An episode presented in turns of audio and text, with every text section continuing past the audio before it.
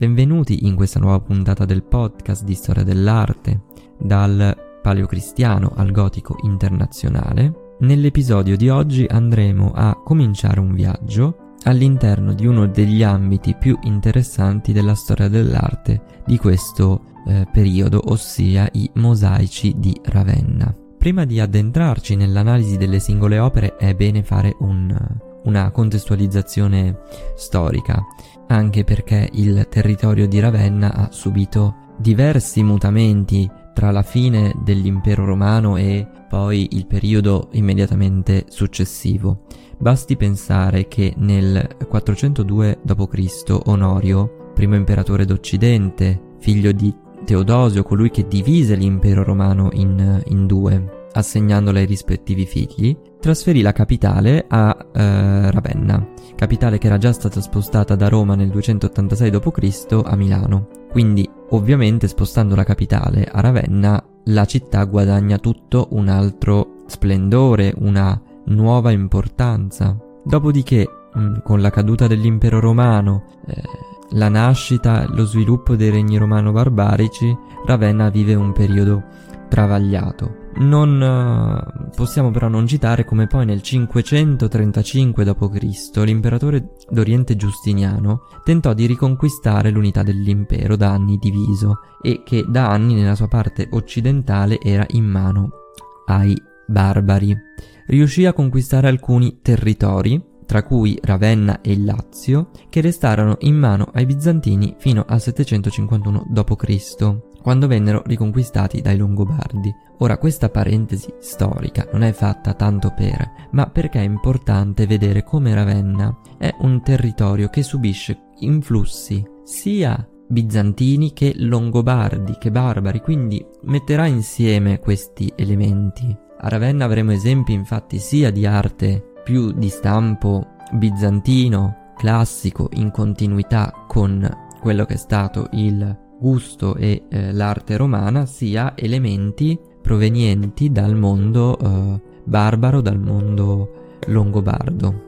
Detto questo, è evidente che queste alterne vicende fecero sì che Ravenna visse anni di centralità politica, che portarono anche necessariamente a tutta una serie di investimenti per la realizzazione di edifici sacri e civili, tutti riccamente decorati perché Ravenna era una città non particolarmente importante, il cui centro est, eh, fu a lungo il porto, il porto di classe, e che nel momento in cui diventa capitale deve apparire degna di una capitale. Quindi il suo tessuto urbano deve essere rinnovato e arricchito. Abbiamo detto che oggi ci concentriamo soprattutto sui mosaici ed è bene dire come proprio in questa fioritura di edifici pubblici all'interno di queste strutture noi troviamo molti esempi di mosaici che vengono realizzati fondendo quasi l'aspetto decorativo con l'aspetto strutturale, che diventano due elementi inscindibili. Per fare un primo esempio potremmo parlare proprio del mausoleo di Galla Placidia, dove questa fusione tra architettura e decorazione è evidente. Il mausoleo venne realizzato intorno alla metà del V secolo come luogo di sepoltura di Galla Placidia, la sorella di Arcadio e Onorio, quindi dei due imperatori di Oriente ed Occidente, e questa costruzione faceva un tempo parte della chiesa di Santa Croce che però non si è conservata e quindi non ne abbiamo traccia. L'unica cosa che resta è appunto questo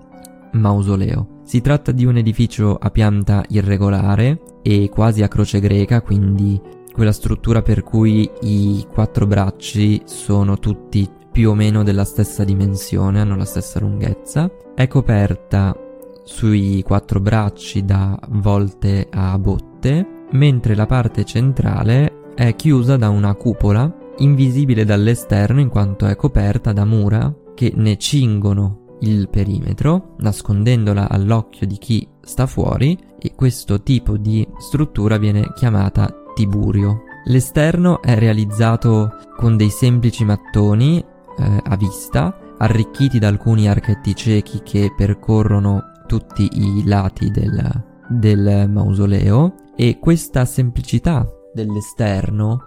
eh, contrasta con l'ostentata ricchezza e preziosità dell'interno, sia per quanto riguarda i materiali scelti, per cui abbiamo diversi marmi policromi, ma anche per l'apparato musivo che è talmente imponente, talmente importante, talmente fuso, come abbiamo detto con l'architettura, che quasi fa perdere la percezione delle forme interne, fa confondere sull'organizzazione spaziale. Sembra quasi che le pareti non siano altro che appoggi, che sostegni, che impalcature che dovevano reggere questo apparato musivo così meraviglioso, così ricco. Sulle volte troviamo un cielo blu di una tonalità molto bella, molto intensa, un blu notte, pieno zeppo di stelle dorate ordinate in modo concentrico. Nella cupola invece al centro troviamo una croce latina. Ai quattro angoli, nei, negli spazi che noi chiamiamo pennacchi, troviamo la rappresentazione simbolica dei quattro evangelisti, quindi rispettivamente Luca come un bue, Marco come un leone, Matteo come un'aquila, tutti e tre alati, quindi animali alati, mentre Giovanni invece è rappresentato nella sua forma di, di angelo. Se poi andiamo ad analizzare quindi le lunette, ci spostiamo dal soffitto della parte alta a quelle porzioni di muro che stanno sotto gli archi delle volte, che quindi fanno da congiunzione tra il muro e la, la, l'arco, chiudono quella parte e hanno quindi una forma semicircolare, troviamo diverse rappresentazioni, tra cui forse la più interessante è quella posta sopra la porta d'ingresso, che mostra Gesù nella sua veste di buon pastore con il suo gregge, riprendendo quel brano evangelico tratto dal Vangelo di Giovanni in cui Gesù dice io sono la porta, chi per me passerà sarà salvo, io sono il buon pastore. Quindi di nuovo, l'abbiamo già detto, torna l'utilizzo di un topos iconografico decorativo tipico dell'arte classica greco-romana che vediamo qui riproposto, riutilizzato in una veste simbolica ideologica completamente diversa, quindi da semplice elemento decorativo qui diventa tramite simbolo di un messaggio, ossia quello del Gesù come un pastore che cura la, il suo gregge e che ehm, rispecchia un Gesù che cura e sorveglia, protegge la sua Chiesa, i suoi discepoli. Gesù è posto al centro di questa lunetta, seduto su una roccia, con indosso una tunica dorata e un manto viola. Volge il busto verso destra per accarezzare una pecora, mentre il volto però è ruotato dall'altra parte, quindi c'è una, un moto contorto di questo corpo del, del Cristo e questa volontà di volgere il busto da una parte e il volto dall'altra è dettata dalla volontà di rappresentare simbolicamente l'attenzione e l'interesse di Gesù verso tutto il gregge, verso tutti i suoi fedeli. È interessante notare come il moto torsionale della figura è rotto solo dal braccio, che forma una diagonale molto rigida che taglia a metà la figura, quindi questo moto sinusoidale, questo moto circolare rotto da questa rigidità trasversale del, del braccio. L'ambiente è punteggiato poi di semplici arbusti che danno una ambientazione naturalistica alla scena molto semplice. Vedremo che in questo periodo e a lungo in realtà la, la parte paesaggistica, quindi il contesto paesaggistico naturalistico verrà sempre trattato abbastanza semplicemente se non proprio completamente eliminato a favore di un fondo, di un fondo d'oro. Altre scene nelle nulette rappresentano ad esempio il martirio di San Lorenzo o comunque altre immagini sempre provenienti da un repertorio repertorio sacro, per cui siamo ancora in una fase dove è importante notare come anche il gusto, lo stile, le forme sono ancora legate a un gusto classico. Quindi ancora una volta bisogna tornare a ripetere come il passaggio da uno stile all'altro, da, un, da una corrente a un'altra, da un periodo che noi chiamiamo classico a un periodo tardo antico, a un periodo paleocristiano, non sono cesure nette, ma le influenze continuano e proseguono. Proseguendo poi nel nostro cammino all'interno dei mosaici di Ravenna non possiamo non parlare dei mosaici a fondo oro di Sant'Apollinare Nuovo. La chiesa realizzata nel 500 d.C. dall'imperatore Teodorico, la chiesa nasceva in origine come Basilica del Salvatore e nasceva come luogo di culto per gli ariani L'arianesimo fu una religione, una, un culto eretico secondo il quale nella Trinità divina soltanto il Padre può considerarsi veramente Dio, quindi non riconosceva quelle qualità di eterno, immutabile, generato e non creato che vengono nella religione cristiana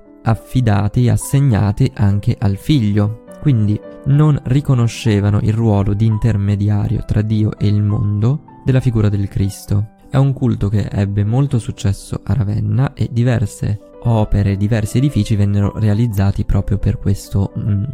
per questo culto, per i fedeli di questa eh, religione. Probabilmente questa basilica, peraltro, doveva anche fare parte del palazzo imperiale, di cui abbiamo però solamente qualche traccia archeologica nei pressi dell'attuale chiesa, ma non abbiamo più nient'altro, quindi è un'ipotesi su cui bisognerà ancora lavorarci. Quindi sicuramente questo però fa capire come fosse una chiesa importante, che nasceva già con una certa rilevanza. Comunque, tornando alla sua descrizione, dal punto di vista della pianta si tratta di una chiesa a tre navate, di cui quella centrale, come solito nelle chiese di questo periodo, è più ampia rispetto alle laterali, in questo caso è più o meno doppia rispetto alle navate di destra e sinistra, e è conclusa con un'abside semicircolare all'interno, mentre all'esterno questa circolarità è nascosta e prende una forma poligonale. È una chiesa priva di transetto, quindi di quella struttura trasversale che si pone più o meno a due terzi dell'altezza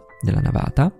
ma è preceduta da un nartece, quindi prima della navata c'è uno spazio coperto che in certe chiese, in certe basiliche prende la forma di una sorta di cortile interno come ad esempio presso Sant'Ambrogio a Milano. Questo spazio era posto all'ingresso della chiesa tra la facciata e eh, l'inizio delle navate, era uno spazio dedicato a alcune attività o ad esempio si faceva partire da lì solitamente la processione che portava poi all'altare. A dividere le tre navate sono una serie di archi a tutto sesto sostenuti da colonne in marmo provenienti da Costantinopoli, quindi colonne di riuso, non colonne realizzate appositamente per l'occasione. I mosaici che decorano la chiesa appartengono a epoche diverse, in quanto, come abbiamo detto, la basilica viene realizzata in origine come luogo di culto per gli ariani, quindi anche le decorazioni erano adeguate a questo tipo di scopo. Nel momento in cui però viene riconvertita a chiesa cattolica dal vescovo Agnello, alcune delle decorazioni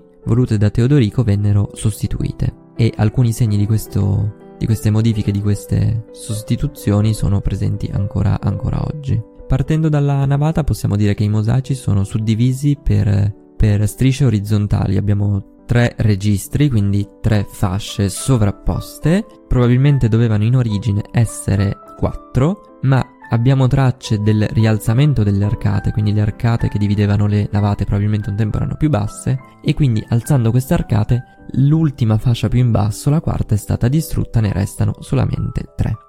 Partendo dal basso, sulla parete destra abbiamo una veduta in prospettiva ribaltata, ossia una forma molto semplice di prospettiva che cerca di farci vedere su un unico piano quello che in realtà sarebbe disposto su tre. Quindi ad esempio se noi vediamo un edificio in pianta ribaltata vediamo tre lati su quattro. Comunque vediamo eh, un edificio di cui vediamo quello che probabilmente sono i tre lati di un peristilio, quindi di un cortile porticato del palazzo di Teodorico, che noi riusciamo a individuare e a definire grazie alla scritta in latino Palatium presente proprio sul mosaico stesso. Questa scelta rappresentativa si deve alla volontà da parte dell'artista di rendere più facilmente individuabile e riconoscibile il palazzo imperiale da parte di un numero il più ampio possibile di fedeli e quindi questa rappresentazione più semplice permetteva di comprendere anche a quelli che non erano abituati magari a una visione più prospettica e quindi avrebbero magari faticato a comprendere che cosa fosse rappresentato. Ricordiamoci sempre che l'arte ha un grande valore comunicativo. Spesso le opere vengono utilizzate per spiegare, per parlare con le persone, per rappresentare qualcosa in modo che tanti potessero comprendere anche magari storie o cicli di racconti che difficilmente si potevano comunicare se non attraverso le immagini. Siamo comunque in un periodo in cui la scrittura e la lettura non sono facoltà condivise dalla massa. Comunque è interessante qui notare sulle colonne di questo peristilio, di questo cortile porticato, come si vedono alcuni elementi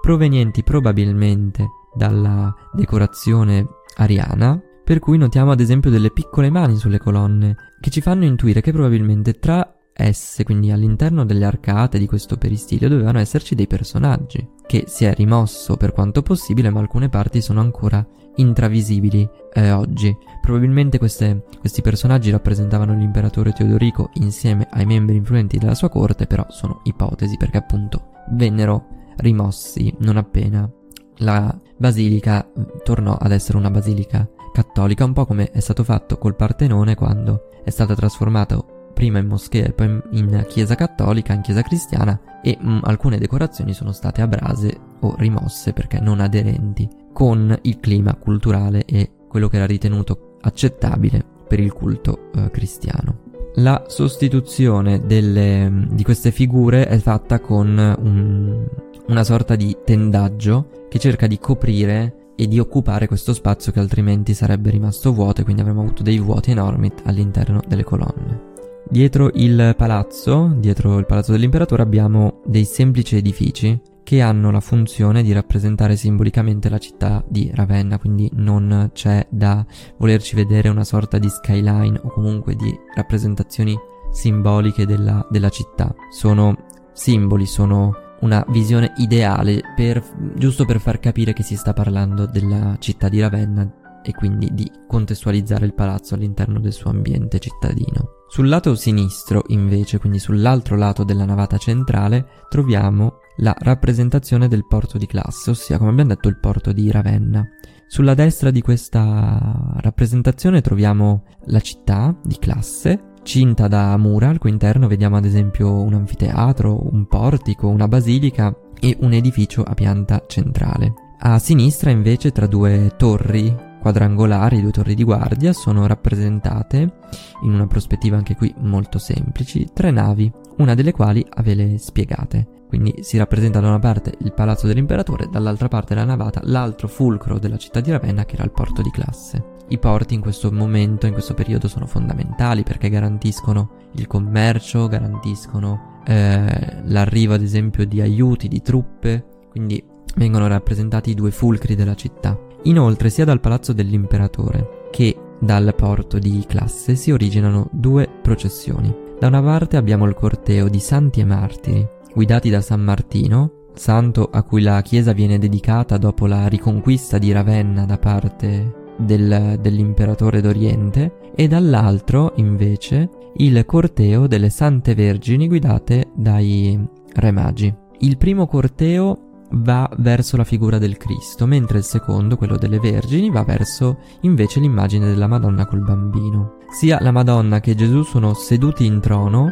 circondati da uh, quattro angeli. Da un punto di vista cronologico i due cortei sono databili al periodo bizantino, ma probabilmente rappresentavano in origine cortei di funzionari, di dignitari imperiali, probabilmente quindi la loro valenza simbolica, la loro rappresentazione era diversa da quella che vediamo, che vediamo oggi e possono aver poi subito alcune piccole modifiche, alcuni piccoli ritocchi per adattarli al nuovo contesto della, della Chiesa. Ora che abbiamo visto il registro più basso saliamo a quello intermedio che è caratterizzato da riquadri rettangolari incasellati tra le finestre, questo è diciamo siamo all'altezza delle finestre che illuminano la navata centrale e all'interno di questi riquadri troviamo la rappresentazione di vari santi della Chiesa Cattolica. Importante in, questi, in queste decorazioni è l'abilità dei mosaicisti che riescono a rappresentare la morbidezza, il chiaroscuro dei panneggi, degli abiti dei santi in un modo veramente magistrale. Ricordate sempre che i mosaici sono piccole tesserine quadrate o rettangolari che compongono un'immagine, per cui pensate alla difficoltà di riuscire a ricomporre un panneggio, un'ombreggiatura. È veramente un'abilità tecnica altissima. Passando poi all'ultimo registro, quello più in alto, rappresenta con un linguaggio, uno stile molto semplice. Consideriamo che più va in alto, più difficilmente la persona vede bene, almeno vede con una certa qualità visiva quello che tu rappresenti, quindi le strategie solitamente sono due, o più tu vai in alto, più tu aumenti la dimensione dei soggetti per farli vedere bene, oppure rappresenti le scene in modo un po' più semplice, considerando che comunque non ci sarà quella chiarezza di visione che può essere invece di una decorazione ad altezza occhio, quindi anche i dettagli comunque si andrebbero a perdere in ogni caso. Comunque abbiamo queste scene tratte dal, dal Vangelo che si rifanno come stile, come forme a quella che noi abbiamo definito quando parlavamo di arte paleocristiana o tardantica, la tradizione plebea, quindi forme più semplici, meno eleganti, meno raffinate. Da questi due esempi, quindi da queste due decorazioni che abbiamo visto, quelle di Sant'Apollinare Nuovo e prima quelle di Galla Placidia, emergono alcuni tratti caratteristici di quella che è l'arte imperiale, l'arte bizantina, per quanto riguarda almeno i mosaici, e sono la preziosità degli abiti, i quali sono rappresentati con enorme cura e attenzione al dettaglio, la ripetitività dei gesti, delle pose, delle dei soggetti, la fissità degli sguardi, la semplicità con cui viene rappresentato lo sfondo, il paesaggio, spesso sostituito da fondi monocromi d'oro e al massimo con qualche punta di eh, elemento vegetale, ma solo a scopo ornamentale, senza voler rappresentare un vero paesaggio. Quindi sicuramente la caratteristica più importante dei mosaicisti di Ravenna è quella dell'abilità tecnica, della cura, della perizia con cui realizzano queste opere, di cui abbiamo ancora molto da vedere, ma eh, proseguiremo nella prossima puntata con altri esempi per avere una visione un po' più d'insieme del, di quella che è stata la grande stagione del mosaico.